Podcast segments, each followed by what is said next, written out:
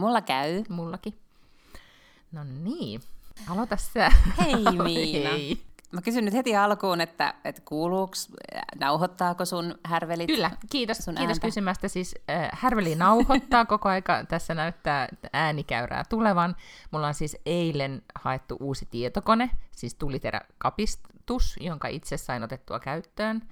Yleensä aina olen antanut sen perheemme IT-tuki henkilöille, mutta eilen päätin, että olen sen verran iso ihminen, että saatan osata hoitaa tämän itse, joten nyt sitten tämä, olen itse saanut tämän käymään. Mikrofoni on kytketty, kuulokkeet on ladattu ja kännykkä on latauksessa. En näe niin kuin mitään estettä sille, etteikö tämä suoritus olisi nyt hyvä, mutta ei sitä koskaan tiedä. Koputan puuta varmuuden vuoksi. Mm.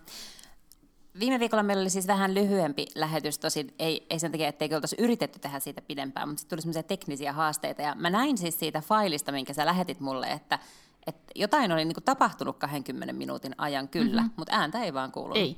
Sitten mä selvittelin sitä siinä sitten tuskissani, että mistä se saattoi johtua, niin siitä, että mun puhelin oli siis, kun mä nauhoitin tietokoneen puutteessa puhelimella, niin puhelin oli ajatellut, että käytössä on siis kuulokkeet, vaikka ei sitten ollut. Että jotenkin se sitten vaan niin hiljeni. Mutta mut enempää ei voida tietenkin vaan niinku pahoitella. Aina käyttää, mikä se on, ylpeyslankeemuksen edellä vai mikä, mikä se on se sanonta, kun mm. hirveänä keulittiin, että 200 jaksoa ja hyvin menee, ja sitten seuraavalla viikolla just, just saadaan raavittu jotain kasaan. Ja mä muistan, että silloin meillä kävi aikaisemminkin jotenkin, että oltiin oltu hirveän, että et ikinä mitään taukoa ollut, ja sitten just sillä seuraavalla viikolla oli tauko, koska silloinkin nauhoitettiin, mutta sitten se vaan katosi jonnekin, eikä sitten enää tehty uudestaan. Se oli ainoa. Mm. Mutta tota, hirveän ymmärtäväisiä kyllä ihmiset ovat olleet. Oli, mutta siis mä huolissani kodeista, joita nyt on siivottu vain puolet sen ajasta, jotka tota, kun et, et viikko siivoa sit sujuu yleensä podin tahdissa, niin mitä pidempi podi, sitä puhtaampi koti. Ja nyt sitten oli vissiin vaan mm-hmm. niin kuin, että nopeasti pikaimurointi ja sitten siirretty viinijuontiin, mikä on tietysti myös kannatettavaa. Kyllä. Mm-hmm. Mutta voidaanko mä aloittaa nyt sillä, että sä onnittelet mua?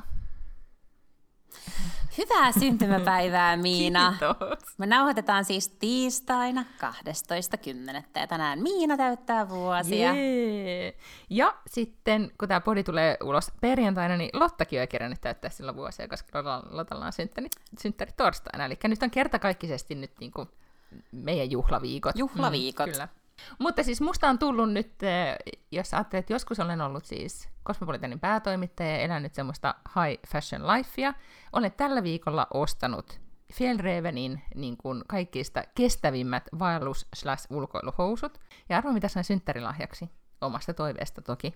No. no Instagramissa mulle näytettiin semmoista mainosta, siellä näytetään mielenkiintoisia asioita, voidaan puhua niistä sitten myöhemmin, että mitä kaikkea Instagram mulle tarjoilee, mutta mutta tämmöinen, ymmärtääkseni se oli siis uusseelantilainen nainen, tai tämä oli se markkinointitarina, mihin mä siis lankesin, että uusseelantilainen nainen, joka asui yksin, on, hänen mielestä oli niin kuin ja vaarallista kirveellä hakata puita, niin hän oli keksinyt siis tämmöisen puun silpomisjutun, eli niin kuin käännetyn kirveksen, kirveen, että siinä on siis eh, se terä, se on kehikko, kehikko ja terä alapuolella, ja sitten sitä puuta lyödään semmoisella nuijalla, ja sitten se halkaisee ne, näin. Ja siitä oli... Eli vähän niin kuin semmoiset, mitä käytetään omenille, Aha, siis sellainen exact. kehikko, että sä vaan niin työnnät sen siitä läpi, niin tulee ne Kyllä, lohkot. mutta paljon paljon isompi. Ah, no mä ymmärrän, joo. Mä en toki saanut sitä isointa, minkä mä halusin, koska, koska tota, perhekunnassa epäiltiin mun vahvu- vahvuutta näissä isoimmissa pölleissä, What? joo.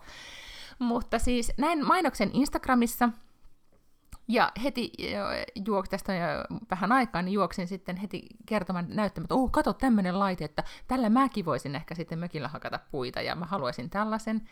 Ja sitten sitä sitten skeptisesti tuijotettiin ja silleen, että daa, toi on ihan tavallinen kirves, ja että et tyyli, että niin et uskokset tuohon tarinaan, että joku uusi seelantilainen nainen. Tämä on vaan niin kuin, tää on markkinointia, ja nyt sä oot niin kohderyhmää, ja sä, niin kuin, tämä selkeästi uppoo suhun, ja, mutta sitten tänään mä sain sen lahjaksi. Erittäin hyvä. Mutta selitäs nyt vähän mm. tätä kokoa, siis tavallaan, mm. niin kuin, jos toisessa päässä on tulitikkuaski ja toisessa henkilöauto, niin mihin tämä niin kuin, sijoittuu kooltaan? no siis silleen, että sillä voi semmoisia, niin kuin, että ei niin kuin, puoli, no ehkä puolikas puu menee siihen, tai niin. Siis semmoisia, että esimerkiksi meillä landella, kun on kaadettu puita, niitä siis fuoroilaisia mäntyjä, joita ei todellakaan saa niin kuin millään ilveellä edes niin kuin halki. Ja sitten niistä on, niin kuin, se puu on pilkottu pölleiksi, mm-hmm. miksi niitä sanotaan. Ja, ja sitten ehkä, niin kuin, ja sit ehkä vedetty puoliksi. Niin semmoinen puolikas siihen menee. Että niistä tulee semmoisia niin kuin, niistä polttopuista sellaisia, mitä voi semmoiseen niin kuin, pieneen kaminaa laittaa. Ja saunan kiukaaseen Ymmärrän. tyyppisesti. Mä joudun, Et ollaan ehkä vielä niin kuin, harrastelija tasolla. Niin ei vielä, sulle ei vielä olla siis tämä business, missä sä myyt design-polttopuita Instagramissa. ei, ei, koska sekin olisi ei, hieno tarina, ei. että tämmöinen Mm. nainen ja sitten niin, pöllit ei soveltunut si- niin sisustukseen. Ja... Niin, mutta siis mun täytyy kertoa, että sit, kun Ruotsissahan kaikki brändätään, niin täällähän siis hipstereille myydään siis käpyjä semmoisessa kivassa laatikossa, joka, joka nimi on sytytyslaatikko. Että niitä voi siis käyttää sytytykseen. Kyllä, ja kyllä. ne näyttää tosi tosi kivalta. Ja sittenhän se on itse asiassa todella todella äh, menestynyt yritys. Semmoinen nuori nainen perusti nuori perheenäiti perusti yrityksen, jonka nimi on Elstikkan, joka on siis Mhm. tulitikkuja, mutta se aine, jota raapastaan, mä en Mhm. tiedä mikä sen nimi on, niin niitä on eri värisiä. Ja sitten ne on semmoisessa söpössä lasipurkissa, missä on eri värisiä etikettejä. Vaan sen takia, että tulitikku aski sinänsä on niin, niin kuin ruma, että sitten kauniissa sisustuksessa sitä ei halua pitää esillä. Siinä meni mun raja, että mä en ole sit niitä tilannut, musta ne on tosi nättei, mutta, mutta tota, mun mielestä se tavallinen tulitikku olisikaan ihan fine. Ymmärrän, the Et struggle kaikki is voi real. brändätä. Mm-hmm. Ja Kyllä. mun pitää nyt pahoitella, koska jotain kauheat mölinää kuuluu tuolta ulkoa, koska paitsi että täällä jotenkin räjäytellään jotain äh, raitiovaunukiskoja, niin sen lisäksi mä luulen, että ehkä joku yrittää puhaltaa, puhaltaa tuota lehtiä tuolla meidän pihalla jollain lehtipuhaltimella. Sorry. Ah, sä oot kotitoimistolla, etkä siis vihaisten lintujen päämajassa. Mm-hmm. Jep, kyllä. Okei. Okay. Siellä ei olisi tällaista kauheat möykkää, koska kukaan ei puhalla lehtiä Keilaniemessä, koska kukaan ei asu siellä. Kai. Ai, ai, niin, ja aivan, joo, siellä on vain ihmiset töissä. Mm. Meillä vissiin jäi pois viime viikolla, jäikö just se kohta, kun me puhuttiin työelämään paluusta? Joo, mutta me saatiin, kyllä, se mukana? saatiin siitä kyllä valtaosa mukaan siihen meidän podiin. Mutta sen sijaan Joo, meidän siis- siis, loistavat niin. keskustelut siitä, että Instagram ei toiminut, niin ne katos taivaan tuliin. Ah, mutta se oli old news. Tässä on mm. niin old news. Niin on. Mu- niin kuin hassu kuuden tunnin tauko, niin ei tehnyt mitään mun ruutuajalle. Tsekkailin niitä viikon suorituksia ja sama vahva taso pysyi. Joo, mulla itse asiassa oli ehkä vähän noussut. Mä en tiedä, oliko edellisellä viikolla tapahtunut jotain, että se oli alentunut, mutta mulla oli 7 prosenttia noussut viime viikolla mun ruutuaikakäyttö. Joo, et mä, mä selkeästi mä kompensoin sit sitä. Mm, hyvä. Mutta itse asiassa tällä viikolla mun ruutuaika on ehkä vähentynyt, koska käytin kuitenkin elämästäni kuusi tuntia televisiosarjan katsomiseen. En Oho. ole, en ole vähän aikaan katsonut siis televisiosarjaa ihan noin intensiivisesti. Mm, Eli katsoitko Alo- kokonaisen niin. sarjan? Kyllä, siinä toki oli vain kuusi jaksoa, mikä oli mm-hmm. hyvä. Enempään en olisi ehkä pystynyt. Mutta siis esimerkiksi, jos mulla olisi Oura, nyt en siis saanut sitä Ouraa synttärilahjaksi, joudun sen varmaan sitten ostamaan itse. Mutta jos mulla olisi Oura, niin se olisi varmasti paljastunut tässä viimeisten kolme yön aikana, että olen siis nukkunut huonommin kuin normaalisti, koska menin myöhemmin nukkumaan, koska katsoin telkkaria. Ja valitsimme sieltä siis äh, Kastania mies, taitaa olla suomeksi, mutta ruotsiksi Kastania mannen, joka on siis tanskalainen, miksi sitä nyt sanotaan Nordic nuoria, siis mm. draam, ei se ska, draamasarja, mikä se jännitystä siis tai crime, tällaista? Niin, Niin. rikossarja, joo. Ja siinä on siis, nyt mä en edes yritä lausua niiden tekijöiden nimeä, mutta siis tämä, ymmärtääkseni se kundi, joka on tehnyt tämän sarjan, on muutama vuosi sitten teki semmoisen suositun sarjan, jonka nimi on Prot, josta tuli hirveän niin kuin, supersuosittu ympäri maailmaa ymmärtääkseni. Ja tämä on ainakin, tämä Kastaniemies on siis täällä Ruotsissa, niin nyt sen korealaisen kauhu, mikä Squid, Squid Game. Gamein, Mm-hmm. Joo, niin sen jälkeen sitten toiseksi katsotuin sarja, jossa on siis naispoliisi, jolla on vaikeuksia yksityiselämässä, niin kuin niillä aina on tyyppisesti. Ja, ja sitten on tämmöinen vähän ää, erikoisesti käyttäytyvä uusi niin kuin rikosetsivä kollega, joka tulee jostain Euroopasta, ja sitten ne tutkii, tutkii tota, mm, tämmöisiä erittäin kamalia ja raakoja ää, naisten murhia. Ja mä en siis yleensä katso tämän tyyppisiä sarjoja, koska ne ovat liian jännittäviä. Tässäkin jouduin siis usein pitämään sekä niin kuin korvi, kor, peitin korvani ja silmäni ja sitten vähän niin kuin raues, silmän rauesta katselin. Ja, tota, ja siis välillä en voinut, siis menin tekemään jotain muuta ja aina huutelin, että mitä nyt tapahtuu, koska siinä oli siis syksyinen, se oli, just, oli tapahtuu näin lokakuussa, syksyinen vähän semmoinen just pohjoismaisen, pohjoismainen synkkä tunnelma, ja erittäin kyllä hyvä juoni, että ei oikeastaan oli tosi vaikea arvata, että mitä siinä sitten tapahtuu. Ja no, piinaava tunnelma, niin tota, siihen sitten käytiin kuusi tuntia elämässä, ja se oli kyllä, itse suosittelen, erittäin hyvä tämmöinen syksysarja, Okei. Okay. jos kestää. Eli ahdistavaa oli, mutta kannatti.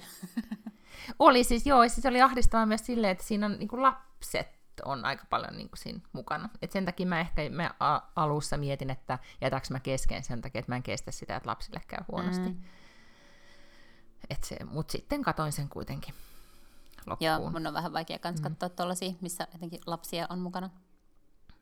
Joo, siis se oli itse asiassa, ja mä luulen, että sitä, ne, se on yksi suu, syy nyt tavallaan tämän sarjan myös suosio kauheita sanoa, mutta että et kertoimet ikään kuin kauhukertoimet tai, mm. tai ne, ne aina sitten kyllä tota, kasvaa sen mukana. Mutta siinä myös sitten luin jonkun arvostelun, niin siinä myös sitten kyllä ää, tavallaan niin kuin pohjoismainen hyvinvointiyhteiskunta ja, ja tavallaan tämmöistä niin kuin, niin otetaan kantaa sitten myös isoihin linjoihin, mikä aina on jotenkin kuuluu mun mielestä tähän genreen mm. myös jollain tavalla. No mä oon myös äh, tota, viettänyt aikaa ahdistavien teemojen kanssa. Mä on, tota, tämä oikeastaan kaikki alkoi pari viikkoa sitten, kun Hesarissa oli iso juttu Viipurista ja tällaisesta tutkijasta, joka on kirjoittanut tällaisen, niin kuin, no mä en niin oikein päässyt perille, että onko se tietokirja vai onko se tämmöinen alternative fiction kirja. Eli siis genre on tällainen, että, että jos jotain olisikin tapahtunut eri lailla, se kertoo niin kuin mukamas siitä, että jos joku tunnettu historiallinen tapahtuma olisikin mennyt jotenkin mu- muilla keinoin. Ja, ja hän on kirjoittanut, tämmöinen suomalainen nainen, kirjoittanut kirjan siis siitä, että jossain vaiheessa on kai väläytelty tällaista, että, että kun Viipuri luovutettiin, niin ne viipurilaiset olisi about niin kuin yksi yhteen siirretty kaupunkiin, joka olisi rakennettu sille from scratch jonnekin tuonne Pohjois-Pohjanmaalle tai Pohjanmaalle tai sille sun jonnekin sinne Kokkolan niin kuin, huudeille uusi Viipuri nimisenä kaupunkina. Ja sitten siinä artikkelissa luki, että, että muita kirjoja, jotka edustaa tätä genreä, on muun muassa The Plot Against America, joka on Philip Rothin kirjoittama. Ja Philip Roth on tämmöinen tosi tunnettu amerikkalainen ä, kirjailija, jonka kirjoja mä en ole ikinä lukenut, ja mä oon aina vähän pitänyt sellaisena ei se nyt mikään häpeä, mutta siis tavallaan se on niin tunnettu, että pitäisi ehkä vähän olla kärryillä, että mitä se on tehnyt. Ja sitten mä päätin, että okei, no että mähän voin, tai rupesin katsoa, että mikä tämä on The Plot Against America. Ja se on siis ilmestynyt vuonna 2004, mutta se kertoo, se kertoo tällaisesta niin kuin vaihtoehtoisesta historiasta 30-luvulla ja 40-luvulla, jolloin Charles Lindbergistä yhtäkkiä tuleekin Yhdysvaltojen presidentti. Hän jotenkin raivaa tiensä republikaanien presidenttiehdokkaaksi, siis tavallaan niin kuin establishmentin ulkopuolelta julkiksena, koska hän on tämä tunnettu lentäjä. Ja sitten silloin just tämä tämmöinen, että hän on tämä lentäjä, ja se koko tarina niin kuin liittyy siihen, että hän on tämmöinen niin kuin oman tien kulkija, rohkea, erilainen tyyppi. Ja sitten tota, käy jo aika nopeasti ilmi, että hänellä on niin valtavia natsisympatioita, ja, tota, ja sitten hänestä tulee presidentti, ja hän ilmoittaa, että, että Amerikka ei sit niinku koske pitkälti kullakaan mihinkään näihin muihin juttuihin. Hitler käy sotaa Euroopassa, että hän, että hän ei missään nimessä. Että nyt niinku, ja siinä tosi paljon tulee esille, että hän käyttää America First tällaisena niinku sloganina. Ja sitten totta kai asiat eskaloituu. Mä en ole siis vielä, mä en spoilaa mitään, koska mä en ole vielä lopussa. Mä oon niinku mm. niinku ehkä lukenut yli puolet, mutta en ole lopussa. Niin luonne, luonnollisesti, miten siinä sitten käy, on tietenkin sitä, että et oikeasti juutalaisia aletaan sitten vainoamaan.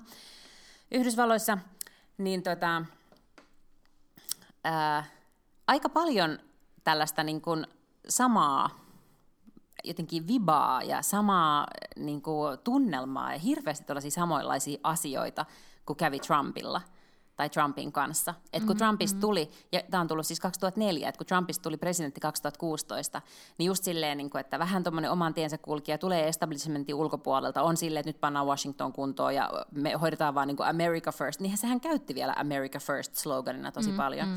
Ja, että, ja sitten jotenkin ajatellaan silloin, kun hänestä tulee presidentti, että no, että se nyt oli vaan sellaista niin möykkää, mitä hän kävi silloin niin kampanjansa aikana, että kyllä tämä tästä jotenkin sutjaantuu, ja sitten ei mene kauhean pitkää aikaa, niin sitten alkaa jotenkin ihmiset silleen itse, että sitten alkaa nousta. Tavallaan, että siitä tulee jotenkin salonkikelpoisempaa olla rasisti tai niin kuin sitten mm. tässä kirjassa antisemitisti. Ja se on kyllä niin kuin todella pelottavaa. No sitten mä ajattelin, että mun pitää vähän googlata, että, että mä en suinkaan varmasti ole ainoa, joka olen huomannut tämän niin kuin yhtymäkohdan. Ja kun mä googlasin The Plot Against America, niin kävi ilmi, että siitä on itse asiassa tehty minisarja HBOlle, nyt ihan siis muutama vuosi sitten. Varmaankin mm-hmm. juuri tästä samasta syystä, että se tuntuu niin, kuin niin käsittämättömän ajankohtaiselta ja siltä, että, että joo, että toi oli alternative fiction, mutta sitten hups vaan niin kuin 12 vuotta myöhemmin toi kävi. Jenkeissä. Okei, ei siis ihan noin dramaattisesti, mutta hyvin samalla tavalla. Mutta kirja sijoittuu siis 40-luvulla. Joo, joo, joo, kyllä, joo. Mutta suosittelen, se on siis ihan mielenkiintoinen kirja kyllä, että kannattaa, kannattaa lukea. Remakeista puheen ollen, niin taitaa nyt HBO-sarja, mä aloin katsomaan sitä, kun oli sitten yksinäinen hetki, niin mä ajattelin, että se kuuluu nyt sitten jollain tavalla yleissivistykseen katsoa. Siis, äh, ei, se on mun mielestä HBO just äh, kohtauksia erästä avioliitosta, siis Ingmar Bergmanin äh, tota, näytelmä, slash sitten se tehtiin aikoinaan siis TV-sarjaksi ymmärtääkseni, koska hän ei saanut raho- rahoitusta elokuvaan silloin tai jotain näin. Mutta, mutta siitä on tehty siis uusi versio, joka on nyt sitten niin tavallaan jenkkiversio ja HBOlla. Ja se vaikutti siis tosi hyvältä se alku, mutta se on selkeästi tämmöinen, että on yksin himassa ja juo viiniä ja katsoo niin kuin ihmissuhdeohjelmaa. Siinä ei kyllä sille voisi sanoa, että tapahtuu ihan hirveästi. Ainakaan nyt ensimmäisen jakson perusteella. Eikä siinä alkuperäisessäkään tapahtunut. Sehän on tota, hienovaraista parisuhteen dynamiikan ja patriarkaatin ja kaiken muun tutkielmaa. Okei. Okay. Mä huomaan, että mm. mullekin on siis somessa kovasti sitä, siis algoritmit ei ihmiset äh, mainostanut. Mm-hmm. Ja samoin, mä en tiedä siis, että tarjoako nyt vaan kaikille sitä samaa paraatirullaa siinä, kun avaa HBO, että mitkä siinä pyörii siinä ikään kuin yläpalkissa, mutta ainakin mulle se aina ensimmäisenä sitä siinä tarjoaa. Ehkä he tietävät minusta sen verran, että olen tällainen tämän ikäinen nainen ja että voisin olla silleen sen takia kiinnostunut siitä. Mm-hmm, mm-hmm. Joskus osuu, joskus ei. Mm. Mm, mitä algoritmi sanoo. Toinen, mitä mä mietin sitten, että jos nyt sitten jostain tupsahtaisi enempi aikaa kalenteriin, niin äh, Svenska Dagbladet kirjoitti ison artikkelin siitä, että ymmär- tämäkin on, eikö ole HBO-sarja Succession, mm-hmm, yeah. joka siis kertoo tämmöisestä media moguliperheestä, että miten, miten sitten tämä siis isä on mediakonsernin omistaja, joka on sitten väistymässä ja sitten lapset tappelee, että kuka perii ja mitä. Ja nyt sitten tätä kolmatta tuotokautta on nyt vissi jotenkin odotettu ihan hirveästi. Mä olen, alkanut katsomaan ensimmäistä aikoinaan, en koskaan päässyt sitä edes loppuun. Kaikki kehuu, että se on todella, todella hyvä, mutta jotenkin mä en sitten vaan, no, en kattonut loppuun. Nyt tuli sitten mieleen, kun luin tämänkin artikkelin, ja siinä niin sitä maalailtiin kiinnostavasti, että, että hitse, että pitäisikö nyt sitten aloittaa alusta ja katsoa koko hommeli. Mä muistan kanssa, että sitä kehuttiin ihan tosi tosi paljon ja tosi niin kuin fiksut ihmiset kehu sitä. Ja sitten jotenkin mut jäi vaan katsomatta, mutta joo, se on oikeastikin ohjelma, joka mua kiinnostaa. Mun pitää nyt kanssa katsoa. Ehkä se oli HBO tosiaan. Siis mulla menee vähän se ja sitten se Billions sekaisin. Menee sekaisin. Niin, joo. se Billions on, on siellä. vähän niin kuin eri. Ja on kai ne ihan eri, joo joo. Mutta se Billions on kanssa siellä mm. HBOssa, että mä en tiedä sekoitanko mä sen takia. Oh, who knows. Okei, okay, no. No, mutta se voisi olla semmoinen, niin että jos sitten syksyllä tarvitsee vielä jotain kateltavaa, Mm. En tiedä, ehkä tässä jotain voista äh, eh, katsoakin, mutta sitten mulla oli, millä kohisimme täällä perheessä, tai minä ja bonustyttäreni äh, tyttäreni kohisi, ei muut. Äh, hän lauantaina tota, selasi somea ja sitten sanoi mulle, että ai niin jo, ooksa kuulu, että Zodiac on nyt paljastunut. Siis tämä The Zodiac Killer. Ku- sarjamurhaaja, joka on siinä oliko, sillä ei nyt hirveän montaa ne tunnettua ruumista ollut, olikohan nyt viisi mm-hmm. keissiä tai jotain, mutta, mutta sitten hän lähetteli kaikkia tämmöisiä salakirjoitettuja viestejä lehtiin, ja, ja sitten nämä, niin kuin, tai sen koodikin oli jotenkin kauhean vaikeaa, että se koodi paljastui vasta, ei nyt ihan hiljattain, mutta ei tästä ole mm. hirveän monta vuotta aikaa, kun sitä on sitten kräkätty. Ja, ja tota, siis viranomaiset on dementoinut, että tämä ei pidä paikkaa. Se FBI on sanonut, että ei, että he ei, voi, ei ole täyttä varmuutta, mutta sitten somessa ja kai tämä jostain TikTokista tuli nyt sitten bonustyttö vastaan, että, että lähdekritiikki oli vähän nyt, me joudun itsekin tästä oikeasti selvittämään että hetken, että mistä tässä on kysymys.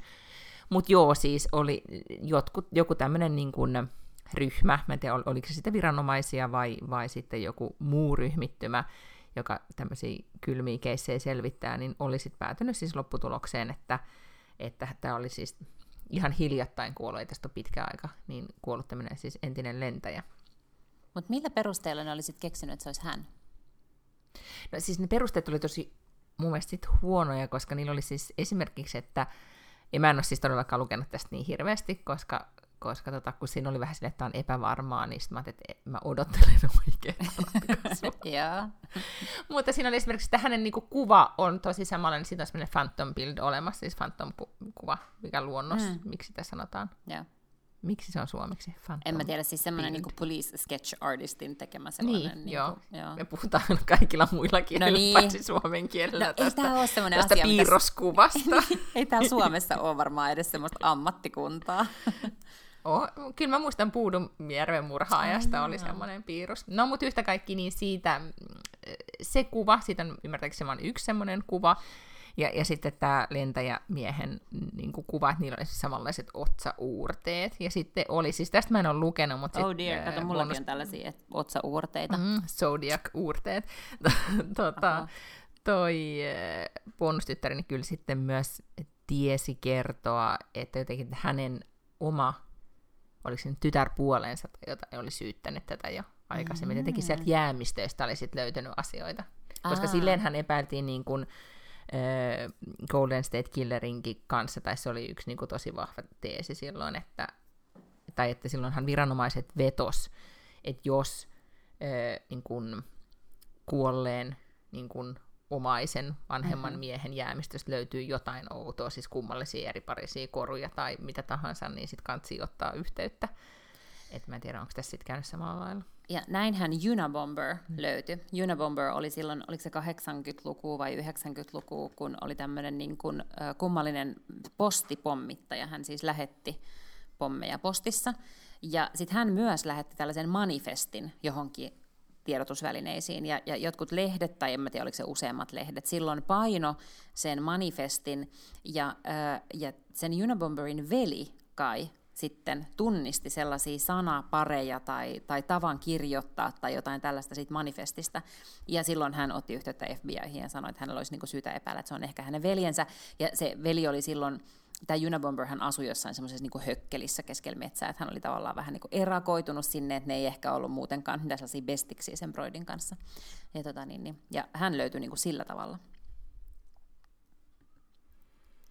Joo, tota, joo, siis nyt täytyy, odottelen ehkä lisätietoja nyt tästä Zodiacista, ja, ja sitten sä, pohdin, että niin. Oletko katsonut, Netflixissähän on elokuva Zodiacista, jossa on Jake Joo. Gyllenhaal.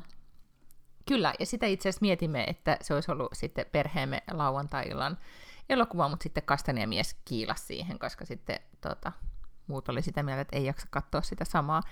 Ja sitten mä vähän etin sille puolihuolimattomasti, että olisiko tota, tästä keissistä, että Zodiacista jotain niin kuin hyvää True Crime podcastia, mihin voisi sitten alkaa niin kuin uppoutua, mutta sitten sit vähän myös päätin, että on ehkä parempi, että en mene sille tielle.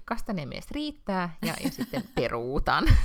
että Mut, ei taas vaan käy silleen, että, että tota, alkaa jännittää. Mä itse asiassa viime viikolla olin lenkillä, mä otin jo kuvankin sitä tota, semmoisesta usvaisesta, syksyisestä niin kuin, metsäkaistaleesta, semmoisesta niin mutaisesta rinteestä, jossa me koiran kanssa aika usein ollaan, joka on mun mielestä tosi kiva, semmoinen niin lehto, mutta tällä syksyllä se näyttää aivan kamalalta, ja sitten koirani haluaa mennä, se haistelee ja niin kuin, haluaa tunkeutua sinne ryteikkeen. Niin mä otin siitä kuvan ja ajattelin lähettää sen sulle silleen, että no niin, kato, täältä löytyy nyt ruumis. Koska se on se tunnelma, ja sitten niin on parempi, että kuuntelee vaan jotain, niin kuin, jotain iloisempia juttuja mm. kuin sitten jotain niin kuin cold case podcastia, jonka tunnusmusiikki saa mut jo pelkäämään. Se on toki totta. Toisaalta ehkä se Zodiac olisi silleen turvallinen, koska on todennäköistä, että se Zodiac ei kuitenkaan tuo sua vastaan. Tiedätkö, jotka on mieluummin sellaista kuin jotain, niin kuin, tai kuuntele sellaista kuin ruotsalaista jotain Gold Case-juttua. Toisaalta, jos sä löytäisit ruumiin, niin tästäkin mm-hmm. podcastista voisi tulla tämmöinen True Crime Podcast. Se on totta, mutta mä en silti toivo, että mä löydän ruumista. En niin.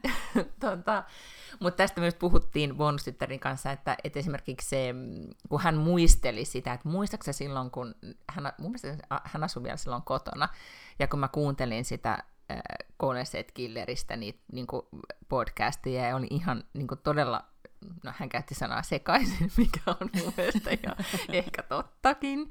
Ja silloinhan sitä ei ollut saatu vielä kiinni, koska sitten mm. se saatiin sille jotenkin, niin. niin että et, tota, et se paljastui silleen vähän niin kuin tämänkin podcastin aikana, siis olemme Kyllä. olleet jo niin pitkään ilmoilla, mutta tota, niin sit, sitten hän sanoi, että, että muistaakseni, että minkälainen sä olit silloin, että on ehkä hyvä, että sä välttelet että tämmöiset, joo, mutta että, että heti kun mä tiedän, että se murhaaja on kiinni, niin sitten mm-hmm. ei haittaa, sitten mä voin ikään niin kuin perehtyä keissiin. Ja sitten hän ti, niin kuin alkoi mulle kertomaan, että joo, mutta tiedätkö sitten ruotsalaisesta Södermannista, ja, vai Södermannen, vai miksi sitä nyt no, sanotaan, niin. sitten mä olin se, joo, olen lukenut. Täällähän on siis hän on nyt vapautunut mun mielestä ymmärtääkseni tämän vuoden aikana tai viime vuoden aikana, mutta oli siis tämmöinen, oliko se nyt siis sarja raiskaaja ja murhaaja, mutta joka kiipesi ihmisten koteihin, oli siis sekä Göteborgissa että täällä Tukholmassa, ja, ja niin kun, oli oikeasti siis hyvin, hyvin ikävä tapaus, ja, ja tota, siitä on isoja otsikoita ollut sen takia, että hän siis todellakin kärsi rangaistuksensa ja pääsi vapaaksi ja elää nyt anonyymisti, mutta Ruotsi on liian pieni maa, että voisi elää oikeasti aidosti anonyymisti, niin, tota, niin, niin, niin, niin sitä on sitten edelleenkin siis lehdet seuraa sitä. No, aika samanlainen tuolla kuin toi mm. Golden State Killer. Mm-hmm. Joo, kyllä. Ja, ja sen takia sitten päätin, että en halua tutustua tähän aiheeseen paremmin. Joo, sen paremmin. vielä erikseen sanon, että, että siis mulla, nyt kun tässä meidän asuinalueen lähellä on tuossa merenrannalla semmoinen uusi, tai ei se enää uusi, mutta ehkä niin kuin, öö, 15-10 vuotta sitten rakennettu siis öö, niin kuin omakotitalo alue, joka on aika paljon tämmöinen, muistuttaa semmoista niin kuin, niin kuin suljettua community, niin kuin gated mm, community-tyyppistä, yeah. että kaikki talot on hyvin, hyvin samanlaisia, ja, ja sitten ne on rakennettu tuommoisen niin kuin niemen tai niin kuin rantakaistaleille niin, että ne on ne on vähän niin kuin omana saarekkeena ja niitä ympäröi siis meri ja metsä ja se on tosi tosi kiva alue. Mutta siellä on talot rakennettu niin, että, että siellä on semmoisia niin pieniä polkuja, just semmoisia niin kuin, miksi niitä losissa aina sanotaan, niin, kuin, niin kuin semmoisia pieniä tienpätkiä tai niin kuin vaan kävelypolkuja niin kuin pihojen välissä. Että sulla on aitoja ja, ja sitten ne polut. Ja, ja ihmisillä on isoja ikkunoita ja isoja taloja. Ja tälleen kun iltaisin on siellä koiran kanssa, niin näkee ihan joka, niin kuin kaikkien ihmisten koteihin. Ja, ja se on vähän semmoinen, niin kuin, että mä, en, mä menen siitä monesti ohi, mutta siellä valosan aikaa siellä on kiva kävellä, mutta ei iltaisin, koska siellä tulee, pelkästään kun kävelee, niin siellä tulee sellainen stalker-olo. Ja, ja sitten mä monesti ajattelen, että oh God, tälleen niin kuin Golden State Killer sitten oli niiden isojen, mm-hmm. kun silloinhan se oli just näitä, pakoili näitä silloin niin kuin uusia Kalifornian rakennettuja taloja, joissa oli valtaisat ikkunat, missä mm. kaikki oli vähän niin kuin tarjottimella. Mutta kuulostaa myös just tuollaiselta niin mahtavalta dekkarin aloitukselta, tiiäksä, että, että ikään kuin se on niin kuin vähän niin kuin suljettu ja sitten tiiäksä, kaikki vaan kyttää naapureitaan. Ja, mm, joo. Mm. Joo, ja itse asiassa mä tota, futistreeneissä juttelin kahden äidin kanssa, jotka asuu tällä alueella, ja, ja he kyllä niin kuin, kertoi, että, että heillä oli just ollut siis sen yhden tienpätkän niin kuin, ähm, perheiden niin kuin äidit, niin kuin tavallaan Shamey Dog, mutta kaikki naiset siltä kadulta. Ja siinä oli vähän jo semmoinen niin Wisteria Lane tunnelman, tiedätkö, niin kuin, että et, et ollaan niin kuin, sit kadun naiset näkee Onpa dinnerillä. Joo. Joo. Tai siis en mä tiedä, sitten täällä ihmiset on, mä huomaan ainakin mm. täällä meidän alueella, niin kuin jengi on todella paljon naapureiden kanssa tekemisissä. Joo, joo, eikö mä just tolleen, kun niin, sä sanot joo. sen vaan, että, niin kuin, että päätettiin, että kaikki ne sen kadun naiset syö yhdessä mm-hmm, vaikka niin kuin dinneriä, niin toihan on just semmoinen, miten joku dekkari alkaa tai joku murha tapahtuu tai jotain sellaista. Todella, kyllä. Ja kyllähän siellä Wisteria tu- Laneilläkin jatkuvasti kuoli jotakin jengiä. Kyllä, kyllä.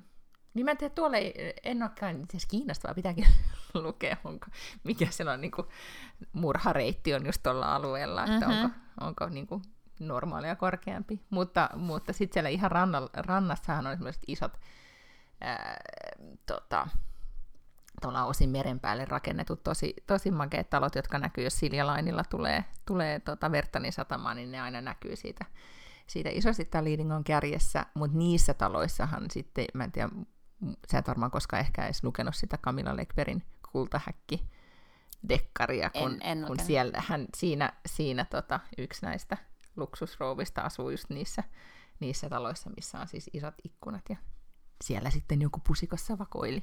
Mm, no Mm. niin, joo.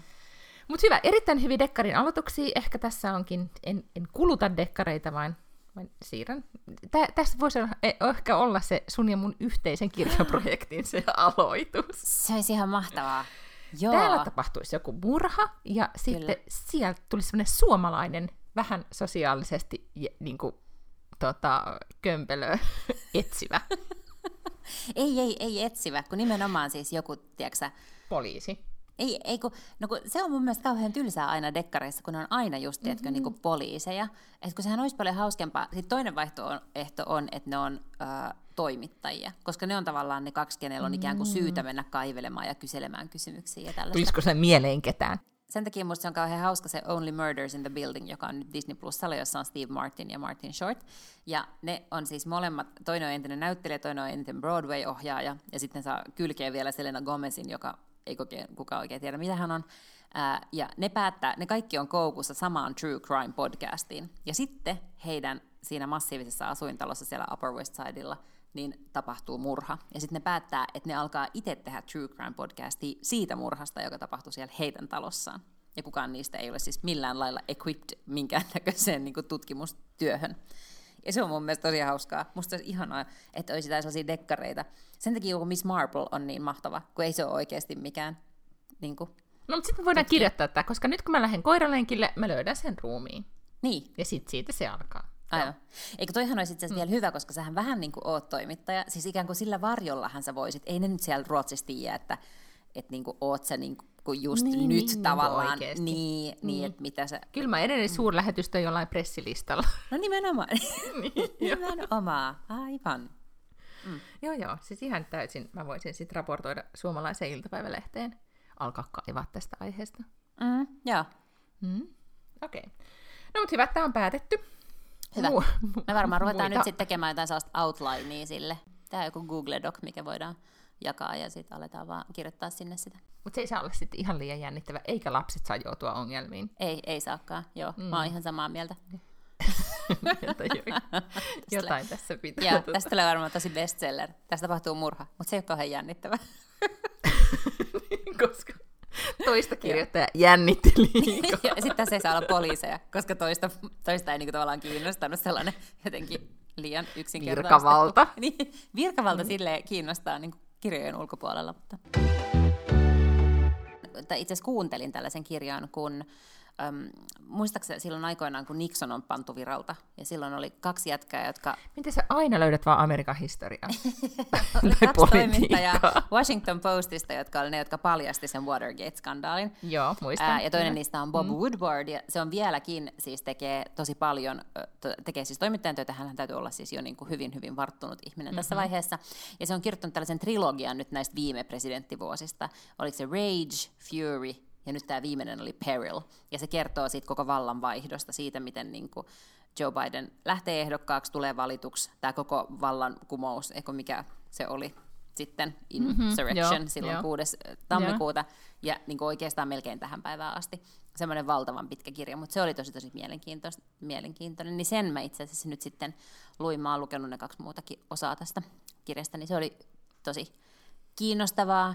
Tota, se Trump vaikuttaa yhä enemmän vaan siis niin kuin tavallaan mielenvikaiselta, että jos se alkuun niin kuin sen ekat vuodet presidenttinä vaikutti sellaiselta trollilta ja niin kuin provolta, tiedätkö, että jotenkin tuntuu, että mm-hmm. eihän se mitenkään voi olla noin jotenkin typerä, että et tämä on kaikki niinku provoilu ja sitä ei vaan kiinnosta ja se voi olla niinku kova ja julma ihminen, mutta että, et se ei voi olla noin yksinkertainen, niin kyllä se nyt tuosta tulee esille, että miten se siis jankuttaa ja jauhaa sitä, että on ollut jotakin teetkö ääniä, mitä ei ole rekisteröity. Ja hän siis yhä vieläkin vaan puhuu siitä, että votes were stolen ja, ja että siellä on että 60 000 mm. alaikäistä on rekisteröitynyt Georgiassa äänestämään ja saanut äänestä. Herra Jumala, 18-vuotiaat muutenkaan äänestä, niin vieläkö siellä olisi 60 000 alaikäistä saatu jotenkin rekisteröitymään ja äänestämään.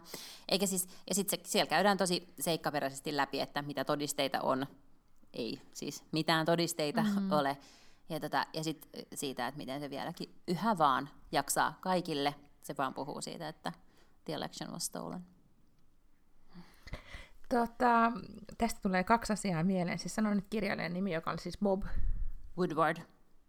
Mm. Eikö hän ole siis Nora Efronin eksä? Onko? Ai jaa. Niin. Hän, eikö hän ole se, kun niitä on siis on kaksi Watergate-toimittajaa. Joo, Carl ja, Bernstein sitten, on se toinen.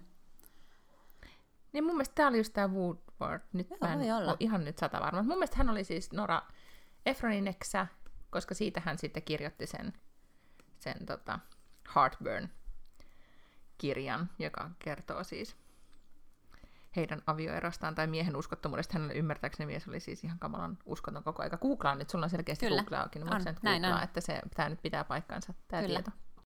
Koska hän vaikuttaa kuitenkin, niin kuin, hän on siis journalismin jättiläinen, mutta en tiedä minkälainen hän on. Hän on ihmisenä. Mutta siis hän on sitten hyvän aika lähemmäs 80, eikö sokki? Eikö kuule ex-husband Carl Bernstein? Joo, eli se on ollut just se Aha, toinen se oli näistä. se toinen, mm-hmm. okei. Okay. No niin, no Koska tämä lukee, että for many years Efron was one of the few people who knew the identity of Deep Throat. Se koko Watergate-skandaalihan, niinku, mm-hmm. tai niillä oli se yksi erittäin korkeassa asemassa oleva lähde, jota kutsutaan siinä kirjassa All the President's Men nimellä Deep Throat.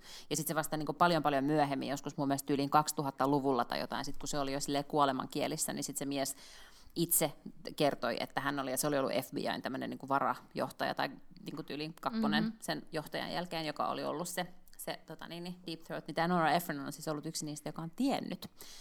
Um, joo, by her ex-husband Carl Bernstein and Bob Woodward.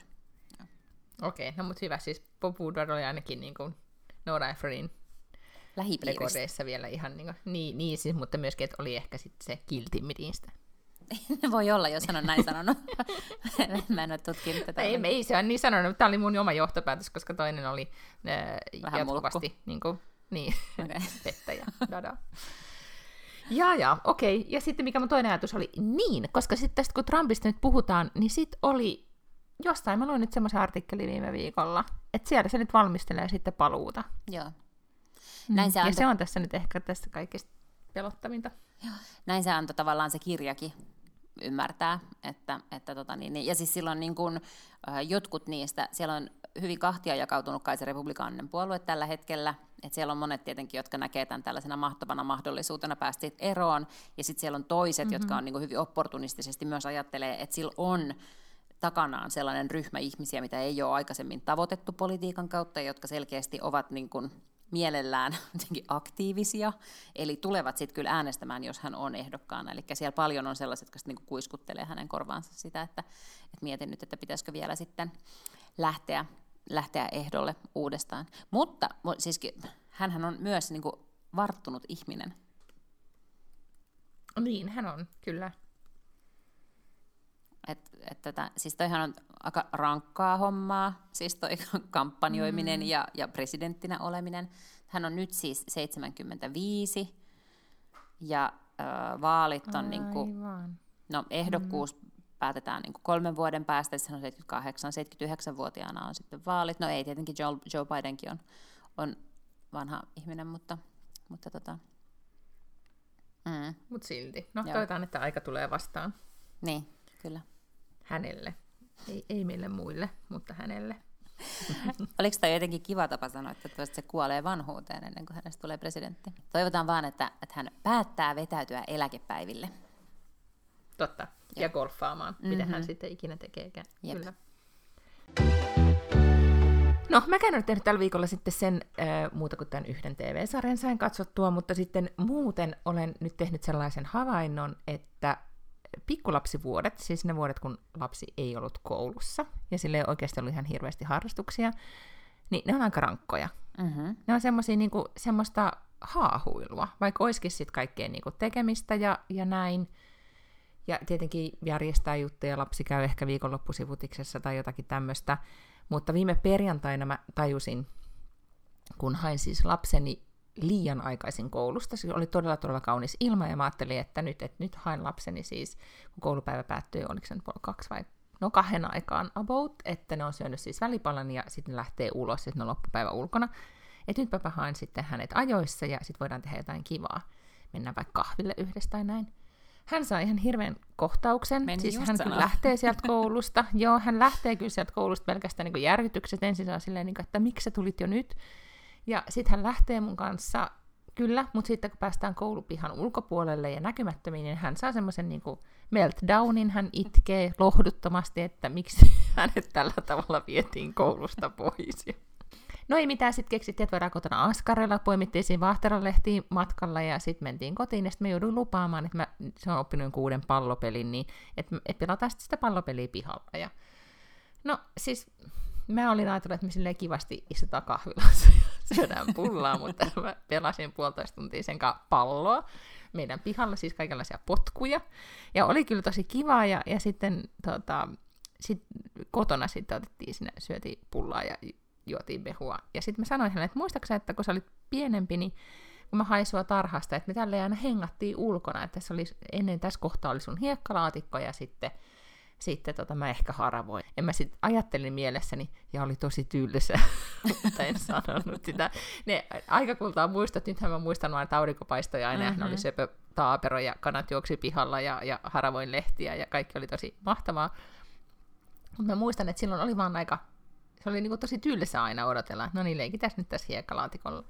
Ja nyt kun hän on isompi, niin elämässä on just niin kuin, hän nyt käy aika paljon harrastuksissa, on musiikkikouluja, parkouria ja, ja ö, futista ja kaikkea, mutta on jotenkin ihana, että meidän oikeasti arjessa on nyt todella, todella hyvä systeemi, missä on päätetty, että näin nämä niin kuin, näin viedään, näin tuodaan, tätä syödään, ja niin kuin asiat vaan rullaa ja toistetaan niitä samoja asioita. Pidän siitä todella, todella paljon. Mm. Se on jotenkin niin kuin, niin kuin se, että on yhtäkkiä struktuuria tavalla, jota ei ehkä ole tosi tosi pitkään aikaan ollut. Koska silloin kun oli niin kuin sinkkuna ja teki töitä, niin joo, työt toi struktuuria, teki ehkä paljon töitä, ja sitten saattoi olla, että on niin kuin X määrä joogaa viikosta jotkut treenit, ja, ja sitten oli jotain niin afterwork-kavereiden kanssa, oli nyt jotain niin kuin, tiettyjä asioita, mutta ei tälleen, että pam pam pam, asiat tapahtuu tietyssä järjestyksessä. Niin musta on tullut rutiini-ihminen, pidän tästä todella paljon. Rutiinithan on ihan ihania. Kyllä, ne vapauttaa hirveästi aikaa niin kuin muuhun. Kyllä, joo joo.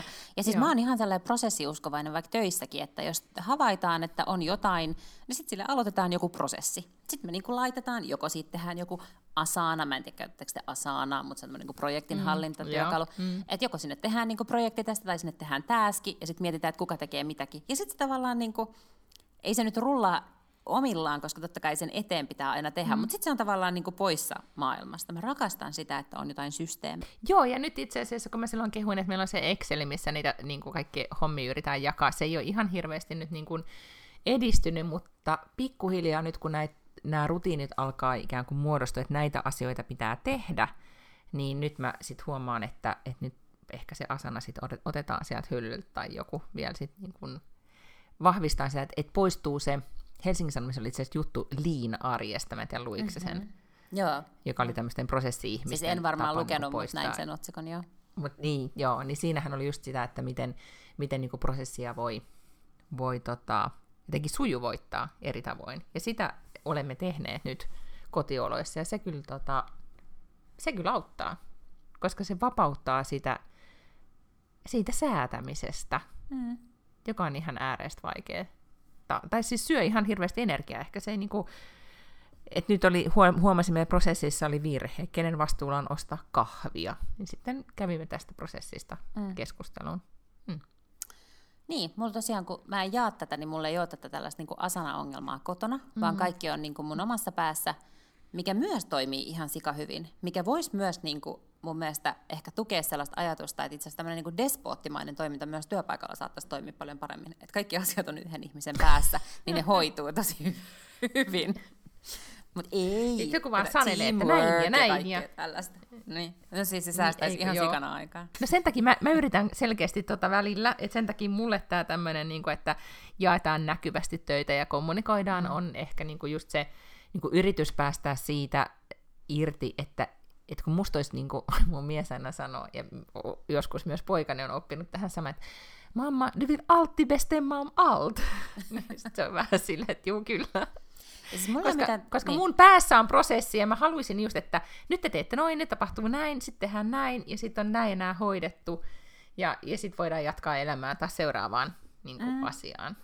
Ja mulla ei ole siis mitään tarvetta päästä niin päättämään kaikesta ollenkaan, mutta mun mielestä sekin vauhdittaisi asioita hirveän usein, jos joku vaan sanoisi suoraan, että mä haluaisin niin tällaista. Siis sen sijaan, että, mm. että sovitaan joku palaveri ja sitten keskustellaan siellä vähän, niin kuin, että no mikä olisi niin kuin hyvä vaihtoehto ja tiedätkö, pohditaan ja tehdään yhdessä, ettei niin kuin kenellekään tule sellainen olo, että joku on vain jyrännyt. Koska siis sehän on tosi paljon nopeampaa, että joku jolla on joku valistunut mielipide asiasta, jyrää silleen pikkasen alkuun ja sitten voidaan niin kuin panna vastaan ja sanoa, että tämä on hyvä tai toi on hyvä. Mm-hmm, kyllä.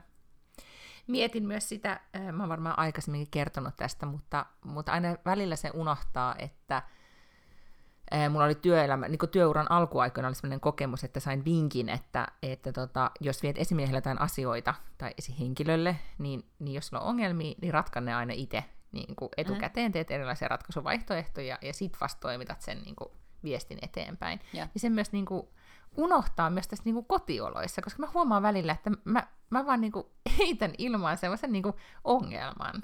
Joo. Enkä sitten esitä siihen mitään ratkaisua. Ja, ja nyt mä oon huomannut, että se, se tota, nostaa kierroksia henkilöissä, joille tämä, tämä ongelma vaan esitetään. Kyllä, mä oon siis niin samaa mieltä. Musta on ihan sietämätöntä ylipäätään, vaikka mä edes olisi osapuolena siinä keskustelussa, että joku tulee mm-hmm. ja sanoo jotain. Sitten mä oon silleen, että tätä keskustelua ei ole mitään järkeä käydä ennen kuin sulla on joku esitys, niin kuin mihin mä voin ottaa kantaa. En mä oon mikään terapeutti, mm-hmm. että en mä halua kuunnella, että joku asia on niin kuin vaikea tai paska, vaan että mm-hmm. et sitten tehdään jotain muutoksia. Mä oon todella niin kuin muutospositiivinen. Että tulkaa vaan ja esittäkää näitä niin kuin ajatuksia, että millä tavalla voidaan tehdä jotain muutoksia.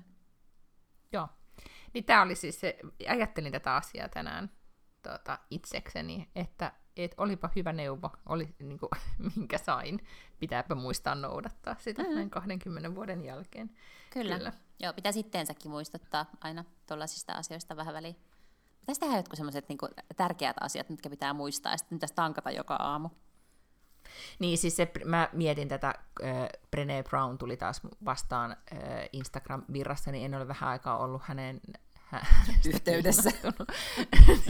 mutta tota, mut sitten mä muistin, että hänellähän on niinku semmoinen ohje niissä jossain hänen kirjoissaan, me ollaan puhuttu siitä aikaisemminkin, siis että on tämä niinku perheen arvot ja että miten toimitaan. Että joku semmoinen huoneen taulu. Mm-hmm. Niin se olisi vaan niinku niin hyvä. Ehkä tuommoinen, tota, riittäisi ehkä itselle. Turha tässä nyt koko perhettä yrittää tuota, Niin. saada mukaan prosessiin riittää, että itse olisi. Niin ja siis sehän on paljon vaikeampaa sitten Mm. alkaa jotenkin niin kuin ottamaan kaikkien muiden mielipiteet siihen huomioon, kun sitten se on niin tämmöinen pidempi jotenkin jalostamisprosessi, koska riittäisi jo sekin, että olisi itsellä jotkut tällaiset toiminnan periaatteet. Mm. Mutta mä oon huomannut, että mä kyllä nyt tältä kuusivuotiaalta siltä voi alkaa kysellä aika hyvinkin jo näitä asioita, että Mm. mm. just vähän niin kuin, että miten se ratkaisi sitten, mm. kun se huutaa, että mulla on nälkä, niin miten se ratkaisi sitten, Mm. mm. mikä, mikä olisi hyvä, niin kuin, miten, miten sä ajattelisit, että tälle asialle voisi tehdä. Kyllä. Ja sitten se saattaa sanoa, että syödä keksiä. Mä sanoin, että onko se hyvä? on. Mm. Mm. Tai sitten tulee muita vaihtoehtoja. Toihan on just tätä coachaavaa johtamista, mitä opetetaan, että älä anna vastauksia, vaan kysele kysymyksiä. Koutsaamisesta tulee mieleen, mun pitää vielä jakaa siis kokemus. Olimme lauantaina eh, treenaamassa luistelua, koska lapseni haaveilee, että hän voisi tota, aloittaa ää, jääkiekon, ja hän ei osaa siis yhtään luistella, niin tämä tietenkin hieman rajoittaa tämän, tämän harrastuksen aloittamista tai edes niinku testaamista, ja nyt sitten olimme, olimme tätä treenaamassa yleisellä jääajalla, täällä paikallisella jäähallilla, ja jalkapallossa, mä en tiedä, tota, onko sun tyttö treenannut jalkapalloa, E- eikö sillä On, ollut se joo, joskus, Monta ainakin vuotta, pelasi, joo. Niin, tota, niin siellä on ainakin tämä Leadingössä, jossa lähinnä, niin kuin, se oli joku niin 90 prosenttia ikäluokasta jotain pelaa jalkapalloa jossain vaiheessa, siis se on niin kuin, Mm. mm. kaikki tekee sitä. niin siellä on hyvin tämmöinen niin aika rento ote siihen treenaamiseen ja, ja se on niin kuin sosiaalista ja, ja näin pääsee, että niin kuin lapset pääsee pelaamaan tietenkin etenkin niin tuossa iässä. Mutta öö, ja siellä on niin yhtä paljon äitiä ja isiä niin futistreeneissä. Mutta nyt kun mä sitten olin siellä jäähallilla, niin minulle avautui aivan uuden tyyppinen maailma. Mm-hmm. Siellä oli siis siellä jäällä aika paljon isiä, oli lauantai-aamu, ja ne oli isiä aika pienten poikien kanssa. Oli siellä jonkun verran tyttöjäkin, mutta aika pienten, siis niin kuin mun mielestä oli taaperoikäisiä, jotka luisteli yhdellä luistimella, teki käännöksiä ja pomppuja, niillä oli isät oli rakentanut erilaisia esteratoja, ja ne todellakin koutsaamisesta puheluilla niin koutsas niitä lapsia tekemään erilaisia asioita. Walter katsoi niitä vaan silleen, että mamma, jag kan aldrig, det här går inte. Kyllä se sitten tunnin siinä treenasi ja, ja tota, pelkällä sisulla sitten yritti pysyä pystyssä ja ihan hyvin se lopulta meni, mutta siis mä katsoin vaan niitä pienempiä lapsia, että huh heijakkaa. Siellä todellakin tehtiin NHL-tähtiä. Mm. Mä, mä en osaa sanoa, mitä mieltä mä tosta oon, koska mm. toisaalta ei ton ikäiset osaa itse päättää, mitä ne haluaa. Nehän tekee just sitä, mitä mm-hmm. niille keksitään tehdä. Ja toisaalta, jos ni, nyt niin kuin ei itke siellä, niin kai se on sitten niistä niin kuin ihan kivaa. se tuntuu, joo, joo, ja, ja sit se, kyllä. tuntuu ehkä vähän ja, hurjalta. Ja siellä... Niin kuin jotenkin toi tollanen, mutta, mutta joo, that's fine. Ja sitten tuossa on mun mielestä ehkä myös vähän riski, että jos sä niin kuin kaksivuotiaana laitat sen lapsen hokkareihin ja sitten sä niin käytät sitä sieltä niin silleen monta iltaa viikossa, niin voi olla, että hän ei ihan sinne NHLään asti pääse ennen kuin sitä alkaa vituttaa mm-hmm. omat vanhemmat ja se harrastus niin paljon, että se loppuu seinään. Eikö just näin. Mutta siis toisaalta niin kyllähän sen huomaa, että, että oikeastaan ton ikäisille kundeille mitä tahansa, ja varmaan tytöillä ihan sama juttu, että mitä tahansa niiden ikään kuin eteen laittaa, niin mm. on sillä, onpa jännää kokeilen. Kyllä, Joo. Ja sitten, että että et on tärkeää kokeilla erilaisia juttuja. Niin tota. Mm. Mutta nyt siis postilaatikosta tulee niin paljon lappuja lippuja, että mitä kaikkea. On, on niinku uintia ja on tanssia ja on salibändiä ja on koripalloa ja ihan siis niinku joka päivä kannan sieltä isoja pinoja, että mihin vielä tätä lasta voisi viedä. Että tota, onneksi tässä on aikaa. Mm, mutta se on tosi hyvä, koska Ai. sitten, niin kun, että kun pääsee just kokeilemaan ja monet, kyllähän noi jotkut huipputalentit on sitten niinku aloittanut tosi aikaisin. Tosin kyllä mä nyt mm-hmm. olen huomannut, mulla on siis ollut hyvin samanlainen filosofia, että kaikkea saa kokeilla ja sitten pitää vaan, kun on sitouduttu siihen, mm-hmm. niin sit sitä pitää tehdä siihen sen kauden loppuun, että joko niinku jouluun mm-hmm. tai kevääseen, että ei voi käydä kolme kertaa ja sitten taas keksi joku uusi harrastus ja käydään mm-hmm. kolme kertaa ja mä maksan kausimaksuja kaikista vaan sitten pitää niin kuin olla. Ja, että on ollut nyt kaiken näköistä niin telinevoimistelua ja jalkapalloa ja, ja pianonsoittoa ja tennistä ja niin kaiken näköistä on ollut. Mm. Ja nyt sitten vasta on tullut tämä uinti. Ja tämähän on nyt siis sellaista, että, että hän treenaa viisi kertaa viikossa, niin kuin siis yli 12 tuntia viikossa. Ja se ei yhden yhtä kertaa kahden vuoden aikana ole pyytänyt, että voisi käydä treeneistä pois. Yhden yhtä kertaa, ei mitään mm. jupinaa, mm. ei mitään. Että, että se voi olla myös, että, että sitten kun se löytyy, se oikea juttu, niin sitten se, hmm. sit se kyllä niinku vie mukanaan. Mutta on vaikea ajatella, että olisiko hän löytänyt sen sitten, jos mä olisin niinku seitsemän vuotta. Onhan se jonkun uimakoulun käynyt tietysti, mutta että jos sen hmm, olisi vienyt hmm. ikään kuin treenaamaan paljon aikaisemmin, että olisiko se samanlaista jotenkin rakkautta lajiin sitten kehittänyt silloin vielä. Mutta miten, se, miten hän sitten sanoi sen? Sanoiko hän vain itse sitten, että tämä uiminen No mä, miten se sitten tuli esille? Tuossa kuntosalilla, missä mä käyn, niin siellä on lauantaisena tämmöinen niin perheuinti, että sinne sai viedä lapset mukaan. Mä oon vienyt Addea ihan pienestä asti silleen, niin kuin, että pulikoidaan ja polskitaan. Ja sitten jossain vaiheessa, kun sit se niin osasi uida, niin sitten sen otteet oli semmoiset, että, että mä en ole siis todellakaan, mä en ymmärrä siis uintitekniikasta yhtään mitään, mutta tälleen niin kuin maalikon silmään musta näytti ihan siltä, että se ui tosi tosi hyvin. Ja sitten mä sanoin sille, että, että, että, että haluaisit se jonkun niin kuin valmentajan kanssa, tai että etsitäänkö joku uimaseurasta. Hän oli sille, että no ei todellakaan etsitä. Sitten oli se kesä, kun me oltiin siellä Jenkeissä, ja sitten tuttava perheen molemmat tyttäret ui. Ja Adde pääsi mukaan mm-hmm. yksin niihin uintitreeneihin, ja sitten tuli sieltä takaisin ja oli silleen, että nyt me pitää katsoa hänelle joku uintiseura Helsingistä. Ja sitten se siltä istumalta okay, sieltä niin, Kaliforniasta. Se sen. Mm, ja sieltä istumalta se sieltä Kaliforniasta käsin sitten katsottiin ja sitten siitä lähtien.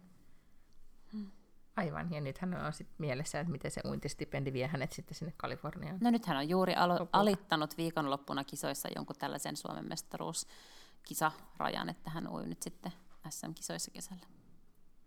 Nonni. Mm. Kertoo, on, onneksi olkoon nyt sitä äidillekin. Niin. Kyllähän se on niin kuin äh, Kiitos, tämä on tosi, tässä nyt. nimenomaan tämä on todella paljon siis mun ansio.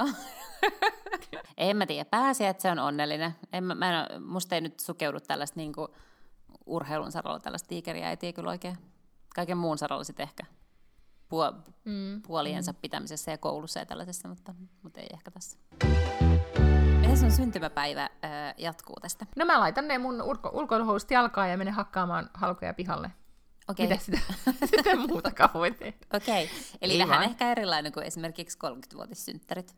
Juu, todella kyllä. Ja mietin itse asiassa kymmenen vuotta sitten, niin olen ollut New Yorkissa juhlimassa äh, Sipriani yökerhossa, tanssinut siellä pöydillä. Ja mm. et, et, tosi, tosi eri meininki. Mutta siis äh, kuulemma minulle tehdään ruokaa illalla, mikä on kiva. Olen tilannut viiniä. Ja, ja sitten en tietenkään voi juhlia hirveän pitkään, koska, koska tota, huomenna on edessä Suomen keikka. Mutta sitten on kalaas vasta sitten viikonloppuna, että sitten on luvattu syntymäpäiväkakkua. Ja sitten Suomessa toki, toki tota, ehkä vähän pienimuotoisesti juhlin. Erittäin hyvä suunnitelma. Mitäs sun suunnitelma?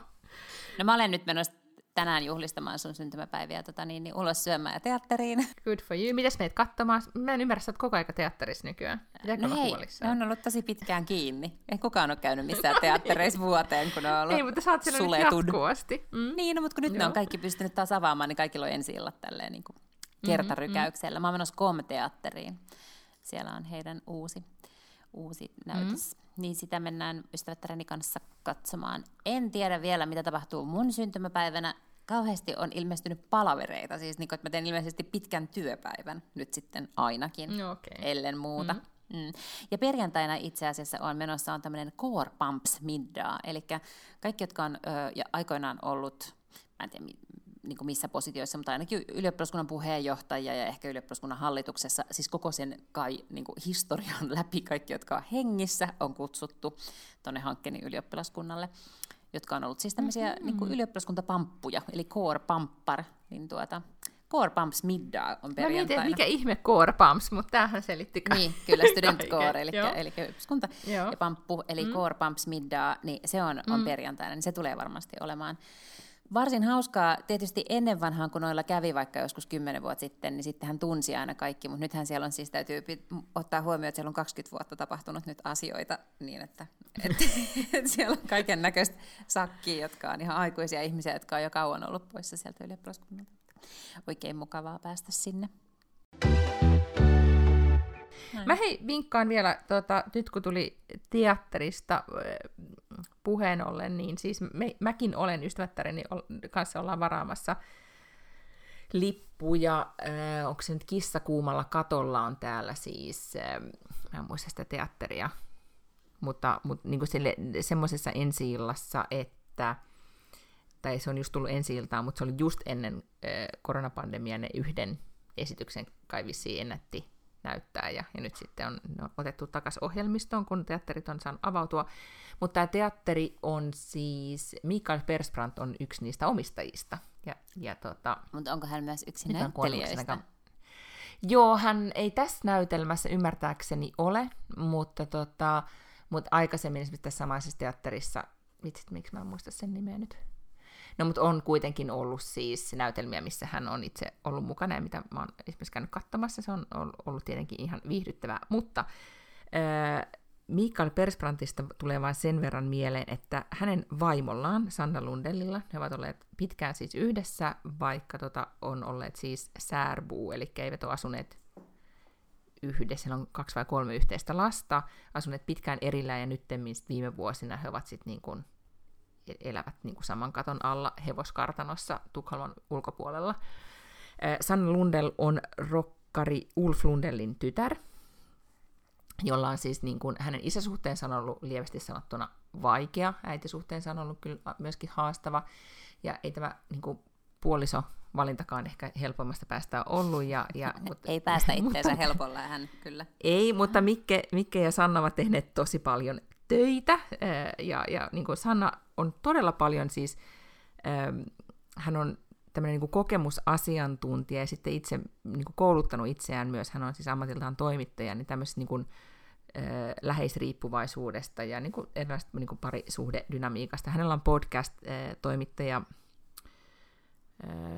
toimittaja, toimittaja Ann Söderlundin kanssa, ja, ja sitten heillä on molemmilla tämmöistä niin kuin, no, läheisriippuvaisuustaustaa ja, ja vaikeita parisuhdet takana ja niin edelleen. Ne ovat aina erilaisissa ö, yhteyksissä ja kirjoissa ja podcastissa ja TV-sarjoissa niin kuin avanneet elämäänsä ja sitten tehneet tosi paljon tärkeää työtä esimerkiksi just ö, erilaisten riippuvuuksien niin kuin, ö, et, tämän, niin kuin, niiden avaamiseen, että miten tärkeää niitä on hoitaa ja erilaisia mielensairauksia.